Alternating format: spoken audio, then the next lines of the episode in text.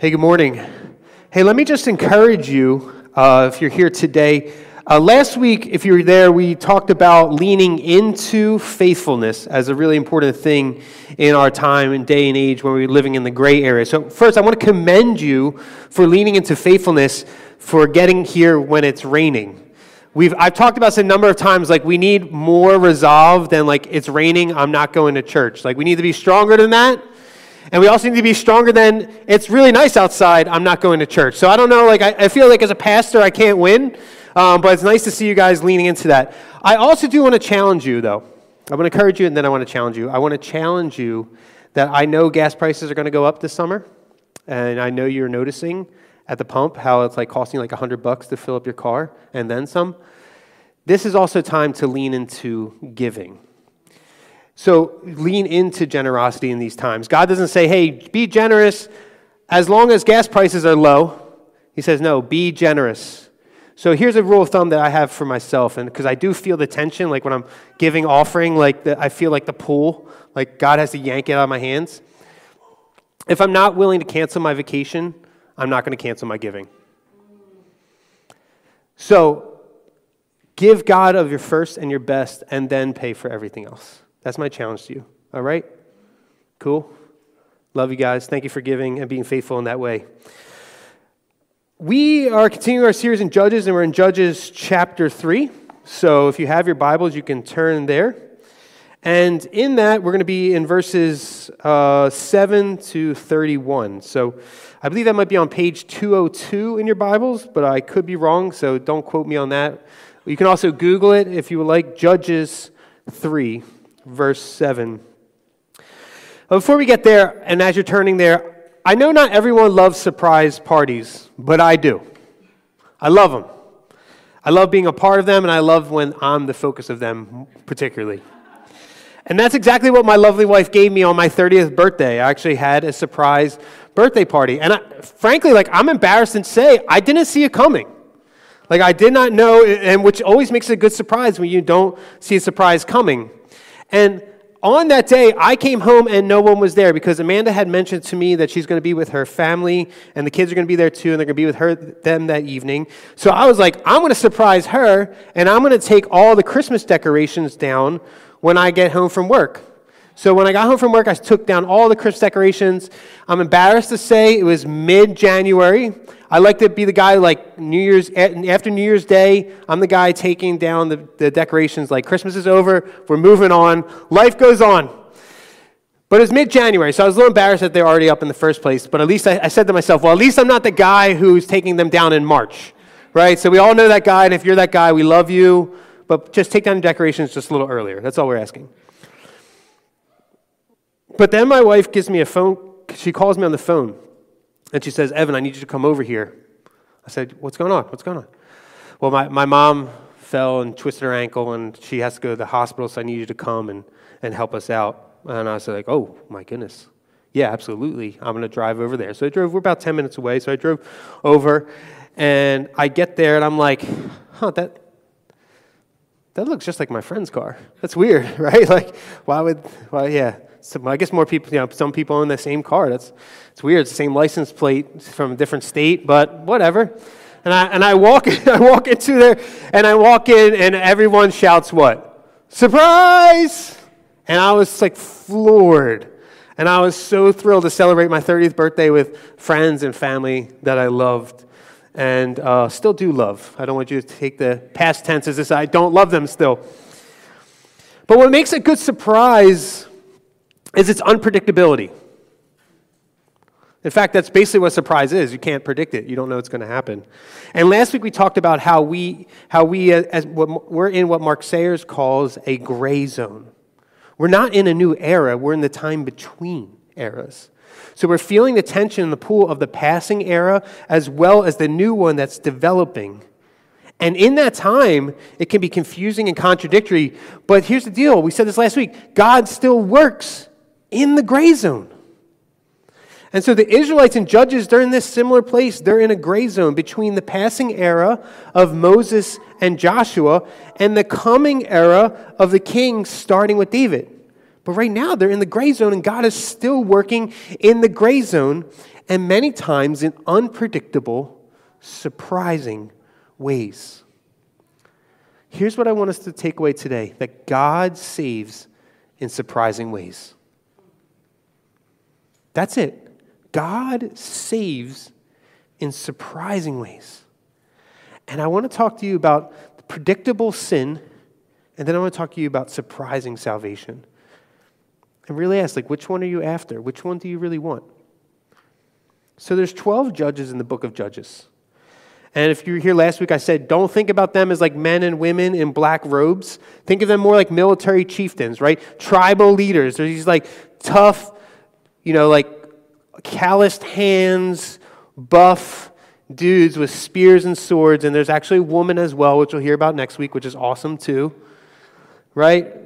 It's a really cool thing. And this passage we're going to cover today covers the first three of them. So there's 12 of them which the Bible likes the number 12 a lot. And then there's three here in this passage. The first is Othniel. Othniel is the brother, or actually can be translated nephew of Caleb. So it's either his brother or his nephew. Doesn't really make it much easier to pill to swallow when in chapter one he marries his uncle or his brother's daughter. But that's a side point for another day. That's a whole nother sermon. But teenagers, students, when Moses sent out 12 spies to check out the land God promised to give Israel. Only two came back with a positive report where they would trust God for his promises. One being Joshua, and the other, Caleb. So Othniel comes from this faithful pedigree. Like he's the guy like, if you're going to start the book of Judges, he's the guy. In fact, he kind of becomes the pattern for the rest of Judges. And so his story sets this pattern we actually come to expect for how Israel and Israel's God, Yahweh, will act. And it's a little more complicated than this, but essentially, there's in the has every passage kind of breaks down, every story kind of breaks down in four R's. Okay? Four R's. First, Israel rebelled. Look at verse 7. And the people of Israel did what was evil in the sight of the Lord. They forgot the Lord, their God, and served the Baals and the Asheroth. Then Yahweh sent retribution. Rebelled, now retribution. Verse 8 Therefore, the anger of the Lord was kindled against Israel, and he sold them into the hand of Cushan Rishathaim, which actually just means Cushan double wickedness. So it's probably not his real name, it's probably the author kind of making fun of him. King of Mesopotamia. All right, rebelled, retribution, and then Israel roared. They cried out. Right? Verse 9 says, But when the people of Israel cried out to the Lord, Israel roared. They cried out. Which is interesting. The Hebrew here does not mean they repented. And we'll come back to that later. That's really interesting, though, that they did not repent. They simply roar, they simply cry out to God. And then Yahweh rescued. Verse 9 continues The Lord raised up a deliverer for the people of Israel who saved them Othniel, son of Kenaz, Caleb's younger brother or nephew. And the Spirit of the Lord was upon him. All right, so the Holy Spirit's not a New Testament idea. He was always there, He was eternal. We read all that in the Athanasian Creed and he judged Israel. He went out to war, to war, and the Lord gave Cushan, double wickedness, king of Mesopotamia, into his hand, and his hand prevailed over Cushan, double wickedness. So the land had, 40, had rest 40 years. Then Othniel, the son of Kenaz, died. So rebellion, retribution, roaring, and then rescue. Those four R's. So we might come to predict that this pattern will always be this clean. Israel will rebel, God will send retribution, Israel will roar, and God will rescue. We always are going to think it's going to be this clean. But what we see in the book of Judges is that God is full of surprises and he saves his people in surprising ways. And for some of you, you need to hear that today. Some of you, you realize life has not gone as you predicted it would go. You're not married when you thought you would. Your kids aren't superstar, perfect children like you thought that you, they would be. They're not sleeping through the night Like you thought they would. You're like, I know for everyone else they don't sleep through the night, but like it's going to be different for me. And every parent laughed just there because it's true. We all thought the same thing. You don't have a career or a job that you wanted. Or there's been a lot of suffering and hurt and pain and death. Some of you have been through cancer treatments. It hasn't gone as you predicted. You need to know that God saves his people in surprising ways. You can count on his salvation, but it might not come the way you expect or predicted. So, the predictability or the predictable sin. The only thing that is truly predictable in Judges is this line, verse 12. We already heard it once in verse 7. And the people of Israel again did, was, did what was evil in the sight of the Lord. Sin and its results are predictable. Israel rebelled. They'll always rebel. They will always sin time and time and time again. And this is the only thing you can predict in Judges. And verse 12 continues And the Lord strengthened Eglon, the king of Moab, against Israel. Now, this is for free. Moab was a small group of people who actually weren't in the promised land. So God kind of goes outside the land that he promised Israel to raise up this king. That's for free. Impress your friends with that later. Because they had done what was evil in the sight of the Lord, he gathered to himself the Ammonites and the Amalekites and went and defeated Israel, and they took possession of the city of palms, which is Jericho, which is also sad. Think about that. Jericho, which they took over and destroyed, now is in Moab's hands. And the people of Israel served Eglon, the king of Moab, 18 years. The only predictable thing in this life is the predictability of sin. Sin will continue to find a way to mess with God's plans and take down his, try to take down his people. Even after Othniel, this faithful judge, the standard judge, the standard pattern, after 40 years of this wonderful rest, the next generation does what? They rebel, they sin. So if you rewind to last week, I said this line faithful parents don't always produce faithful kids. And unfaithful parents don't always produce unfaithful kids. Because even in your best efforts to pass on your faith to the next generation, it doesn't guarantee that that generation will follow Christ. God is only asking you to do your best. Your kids and your grandkids, though, will ultimately have to decide if they're going to follow Christ. So our trust isn't in our ability to make it happen. Our trust is in God who, in his love, won't abandon the next generation. Our trust is in God's ability. And so, the only thing that you can predict is that sin will disrupt and destroy the good that God has done and is doing. That's the only thing you can guarantee. Sin will try to do it again and again and again because sin is predictable, because its author is predictable. See, Satan's methods haven't gotten more creative since the garden. They're the same methods over and over and over again. He's always trying to get you to choose to serve the gods that you see rather than the one you can't. He's always having you do that. Adam and Eve, serve yourselves, the gods right in front of you. Serve yourselves and take the fruit and eat it. Rather than the God who's, where's, where's God right now? Oh, yeah, he just doesn't want you to have a good time. That's why he's not here. And just like Israel, they chose and choose time and time again in Judges to serve the gods they see, the Baals and the Asheroth. See, Satan knows if he can get you to serve the gods you can see, he has you in his pocket.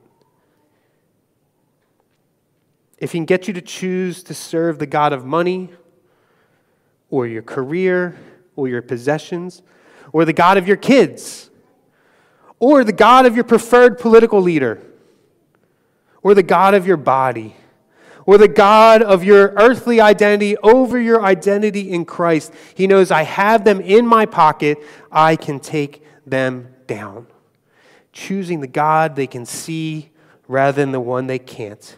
And we, we feel like to choose the gods we see, the reason why we do that is we feel we can predict that. That's why we do it time and time again, because sin is so predictable. I feel like I can predict that, right? Money feels very predictable. The God of money feels very predictable. If I get paid Friday, I can buy blank on Saturday. Or career feels predictable, right? It feels predictable. If I do A, I can move up to B and then I'll get C.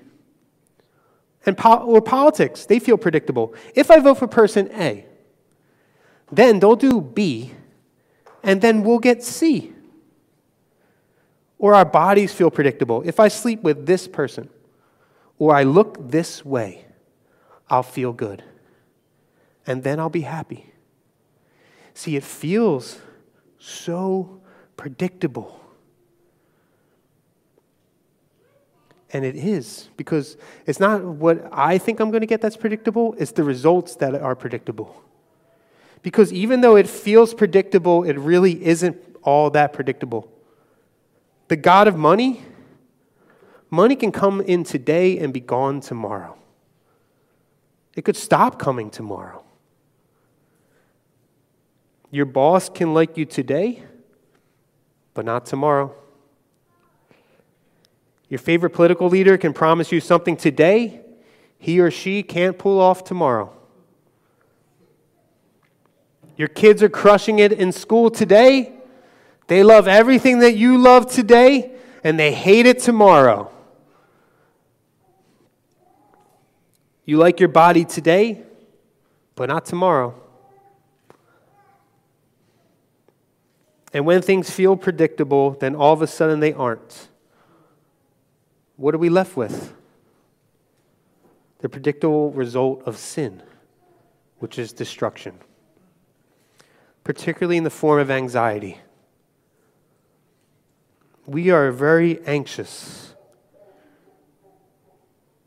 And we have anxiety about finances, anxiety about pleasing our boss. All these things kind of lead to this destructive behavior, right? This destructive result. Then we have anxiety about who's the president or who's in Congress and the decisions that they're making. Or we have anxiety about being sexually satisfied.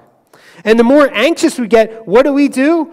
The more we double down on serving the gods we can see rather than the God we can't. So you get anxious about money. What's the solution? You know it. Get more. Let me serve that God more. You get anxious about your boss? No problem. Find a new one. Go to HR, they'll take care of it. Anxious about your kids? Simple. Smother them until they're the kids you dreamed that they would be. Or worse, the kid you wished you were. Oh, I, I know you hate that sport, but I, I wish I was good at that sport, so you're going to play that sport. Oh, you, I wasn't very good in school, but you're going to be. Maybe it'll be different for you.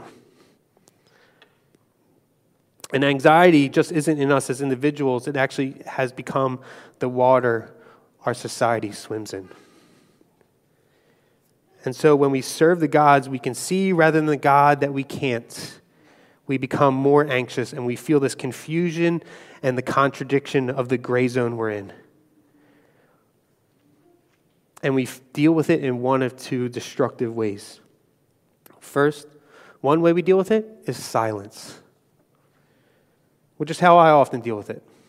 Kind of go into myself, get stuck in the same thoughts over and over again, just over and over this cycle of thoughts in my head. And so, what do we have in our culture right now? A mental health crisis. It's like, I, I love all these stories. Oh, the pandemic, you know, created a mental health crisis. No, the pandemic just highlighted it. We had it already, it was there. Now we see it. So we deal with it in the destructive way of silence, but also violence. So, for instance, you have anxiety about politics. What did that cause? January 6, 2021. Or what we saw this week assassination attempts, assassination attempt on one of our Supreme Court justices. You don't think our world's anxious? Right? Because when this is your God, when that side of thing is your God, to be faithful to the gods that we see means taking matters into your own hands, right? You have to be faithful to that God. So if this person is going to destroy the, the, our country, we got to take them out. If decisions they're going to make are going to destroy our country, we got to take them out. That's the only solution, right? I can donate, I can vote, but that's going to take some time. So we got to take, we got to do this now. Don't you hear the anxiety of that? So, to be faithful to the gods that we see, we have to take these matters into our own hands rather than trusting the goodness of the God we can't see and in, who invites us to leave our lives and our world in his loving, caring hands. So, not only is sin predictable, so are its results. No matter what. When we don't find we want the gods when we don't find the gods that we see, we're left with these anxious lives and we're left with an anxious world. And we're left then with the weight that's impossible for us to carry. And then you have a choice. You can go back to those gods and try again, or you can cry out to the true one, the one you can't see. And if you're like me, you double down, you just go back to the same God. God of money, oh man, I'm really worried about money right now. All I need to do is get more. Let me take another side hustle. Let's do it. Let's go. Let me work to death. Let's do it. Let's go. And then I'm even more anxious about making money. I don't know how that happened. I have no time. I never see my family, my kids. I never spend time in God's Word because I'm always answering emails or doing something else. And then I wonder, why am I anxious? So I end up doubling down on that. I'm anxious about my kids and the grades that they make, and uh, they become my gods. And I study with them, and I go over their finals with them, and they don't get an A. And I just double down. I go, okay, we're just going to study harder next time. Instead of being like, you know what? A B plus is pretty good. Some people would kill for a B plus. When I was a kid, I would kill for a B plus. And so we're left with that choice or we cry out to the one we can't see. So look at surprising salvation, starting verse 12. I'm going to read a large chunk here, so just roll with me. But it's an interesting story. Here's the predictable sin again. And the people of Israel again did what was evil in the sight of the Lord. And the Lord strengthened the king of Moab against Israel, Eglon, the king of Moab because they had done what was evil in the sight of the Lord. He gathered to himself the Ammonites and the Amalekites and went and defeated Israel. And they took possession of the city of palms. And the people of Israel served Eglon, the king of Moab, 18 years. All right, we, we heard this already. Then, what happens? The people of Israel cried out to the Lord. And the Lord raised up for them a deliverer, Ehud, the son of Gera, the Benjaminite, which actually Benjaminite means people of the right hand. So this is kind of funny. What's, what's Ehud? Left handed. So impress your friends with that later. That was for free. The people of Israel sent tribute by him to Eglon, the king of Moab. And Ehud made for himself a sword with two edges, a cubit in length, which is about 18 inches. And he bound it on his right thigh under his clothes, and he presented the tribute to Eglon, king of Moab. Now, Eglon was a very fat man. And when Ehud had finished presenting the tribute, he sent away the people who carried the tribute. But he himself turned back at the idols near Gilgal and said, I have a secret message for you, O king. And he commanded silence. And all his attendants went out from his presence, and Ehud came to him as he was sitting alone in his cool roof chamber. And Ehud said, I have a message from God for you. So, message can also be translated thing. So, you might be saying, I have a thing from God for you. Here's the thing. So, he rose from his seat. Eglon, so it's kind of funny. This large guy gets out of his seat, and Ehud reached with his left hand, took the sword from his right thigh, and thrust it into his belly. There's the thing from God for you. And the hilt also went in after the blade, and the fat closed over the blade, for he did not pull the sword out of his belly, and the dung came out. The Bible's pretty awesome. Then Ehud went out into the porch and closed the doors of the roof chamber behind him and locked them. And when he had gone, the servants came. And when they saw the doors of the roof chamber were locked, they thought, Surely he is relieving himself in the closet of the cool chamber. And they waited till they were embarrassed.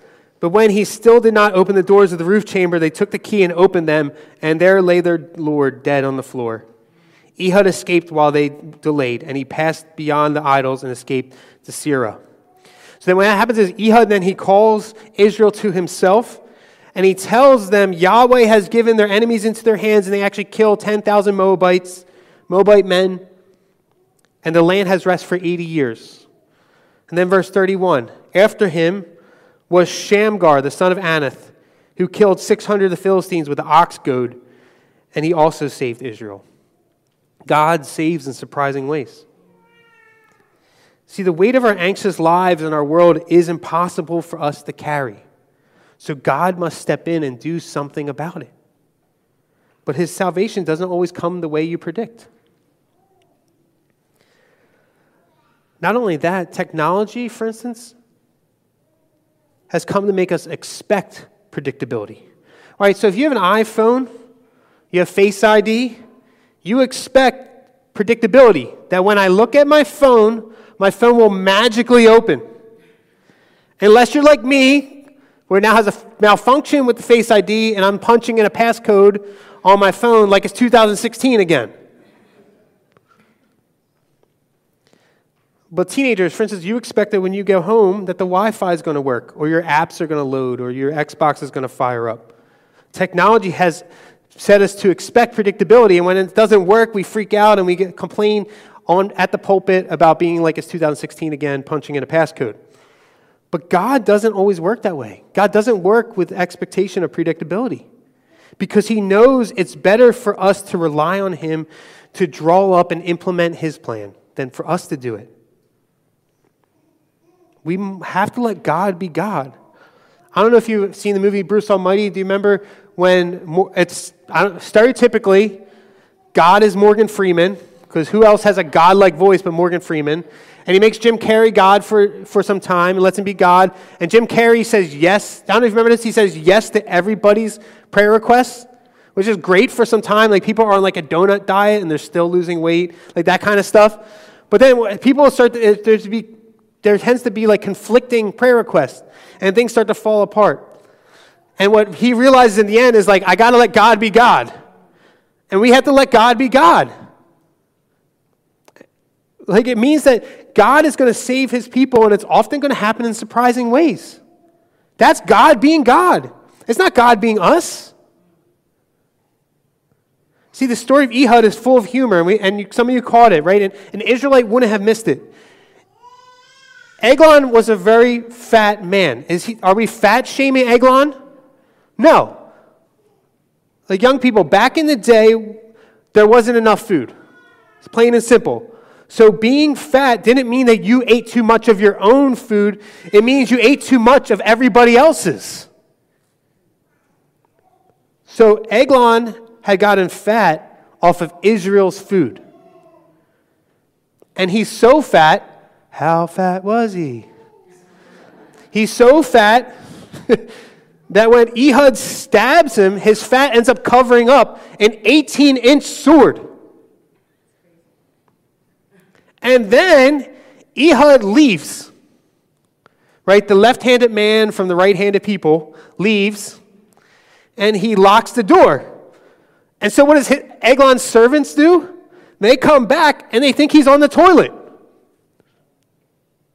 And because they're not your children, they're not like knocking and asking Eglon when he's going to be done or like reaching their fingers under the doors, right? They're like, we're adults, we wait for people to get done in the bathroom. But after a while, they're like, ah, oh, man, uh, he's been in there for a long time. Like, I know dad takes forever, but like, you know, this is a long time. Maybe we should check on him, make sure he's all right. So they unlock the door, and what happens? They find him there dead. And because of all the time they waited for him to come out of the bathroom, Ehud gets away. Like it's a really funny story, and the Israelites wouldn't have missed it. It's a funny story, but it's a surprising one. Because Ehud is left handed in a world of right handed people from the right handed people. So, what happened is, right handed people, in a world of right handed people, they would always put their swords on their left so they could draw their swords easily. So, what's happened is, Ehud has it on his right. So, when the guard's looking for the sword to be bulging out on the left of Ehud's clothes, he didn't see one. Because everybody puts it on the left side. But here's the deal it's not that Ehud chose to be left handed. The Hebrew actually makes it, us realize is that his right hand was disabled. He couldn't use his right hand. Which is probably why Israel sent him to pay the tribute. They're like, this disabled guy, he's not going to do anything here. He's not a threat. So Ehud isn't seen as a threat because he's disabled. So who would have predicted a disabled man would kill a king? The Moabites didn't. I mean, they left the room. But even the Israelites, his own people, didn't expect it. No one would have predicted Ehud, but God saves in surprising ways by using a disabled man to save his people. And Shamgar, whose name isn't Hebrew, and he probably, but he probably has the coolest name, right? Shamgar. Like, let's all hang out with Shamgar. He killed 600 dudes with an ox goad, which is just like an eight foot stick with a pointy end. 600 people. That's crazy, right? But he's probably not an Israelite. Who would have predicted a non Jew would save Jews? No one. Yet God saves in surprising ways, and he uses Shamgar to save Israel with an ox goad. See, God saves in surprising ways with surprising persons like a disabled man or a non Jew, with surprising methods like a tribute to a fat king and with surprising tools like a hidden sword or an ox goad. The God we can't see may not save like you predict, but he saves his people nonetheless. And the ultimate surprise, the way he did this, was with the ultimate surprising person, method, and tool. No one would have predicted that the Messiah would be God Himself in the flesh, a poor carpenter. No one would have predicted that God would have to die, that the method of salvation would mean that God Himself would have to die. And no one would have predicted that God would die on a cross to save us a surprising tool. Yet this is exactly what God did for us in Jesus. Jesus came as a poor carpenter, died, and died on a cross, the Roman equivalent to an electric chair, so that you and I might be saved from our sins. And I don't know about you, but it's really comforting to me that God saves in surprising ways. Because when I look around my life and our world, I say, I don't know how this is going to change. When I live in the gray zone, how's this going to be fixed? Like you might be here today and you're, you're not a follower of Jesus and you're just like, I, I don't know how this is all going to work out. But God's surprising and He surprises us in the way He saves us so that we so we're comforted by that that we can't predict it. And so we aren't left with anxiety, but assurance. See, because of the weight of our lives and our world, it's not on your shoulders, it's in His hands. I love the fact that when it says that the Israel roared, that doesn't say that they repented, that the word intentionally does not include repentance because it reminds us that God didn't save Israel because of something they did. he saved out of his goodness. So if you aren't perfect, he still seeks to save you. Why? Because you're his. And he went to surprising lengths to save all those who put their faith and trust in him. And because it's not because it's not up to you to predict, it rests on God's promises. He promises to save all those he went to surprising lengths to save in his son. And you can't predict it, but it's promised to you. Now, the God who saves in surprising ways and uses you and me, he uses us now to share the good news of his surprising salvation with others. And watch as he surprises you with the people he saves. Because no one with breath in their lungs has had their story completely written yet. Pray that God would surprise you by saving them in surprising ways, like he saved you in a surprising way. And Paul talks about that. God chose what was foolish and weak. You and me. You were a surprise. Ask God to save others who would be surprising to you as well. So I'm just going to leave you some questions today. What do you want? The predictability of sin or the surprising salvation of God? What do you want? Think about it. What does your life reflect that you want? Where are you trying to predict for Him to save you when He might be planning to save you through a surprise? Where are you burdened by anxiety because you're choosing the God you see and instead you need to trust the God you don't see? Are you choosing money to save you because you can see it? Your boss, your career, your kids, your politics, your body? What is it? Where do you need to trust God, the God you don't see? And whose story do you act like is already written? And you need to be reminded yourself that God's not done with them. And you need to really prayerfully, consistently ask God to surprise you and save them. And how does God want to use you, a person of his surprising salvation, to keep surprising people through his salvation? Where's that? How can God use you that way? Ask him. And so let's pray.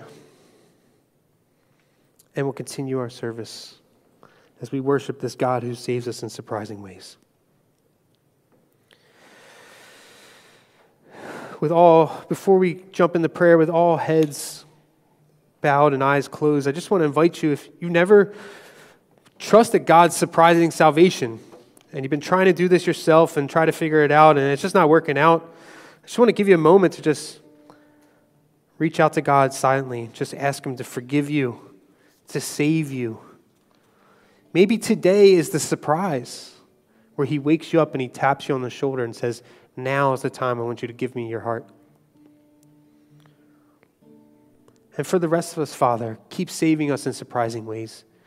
Keep coming through. You saved us once a surprising way. The fact that I'm here standing is a surprise. Standing here in your family, in your church. And I pray that we would just continue to reach out and care for people and realize people's stories aren't written. And God will continue to, you'll continue to save in surprising ways. And we thank you for how you surprised us by coming and taking on flesh, God the Son.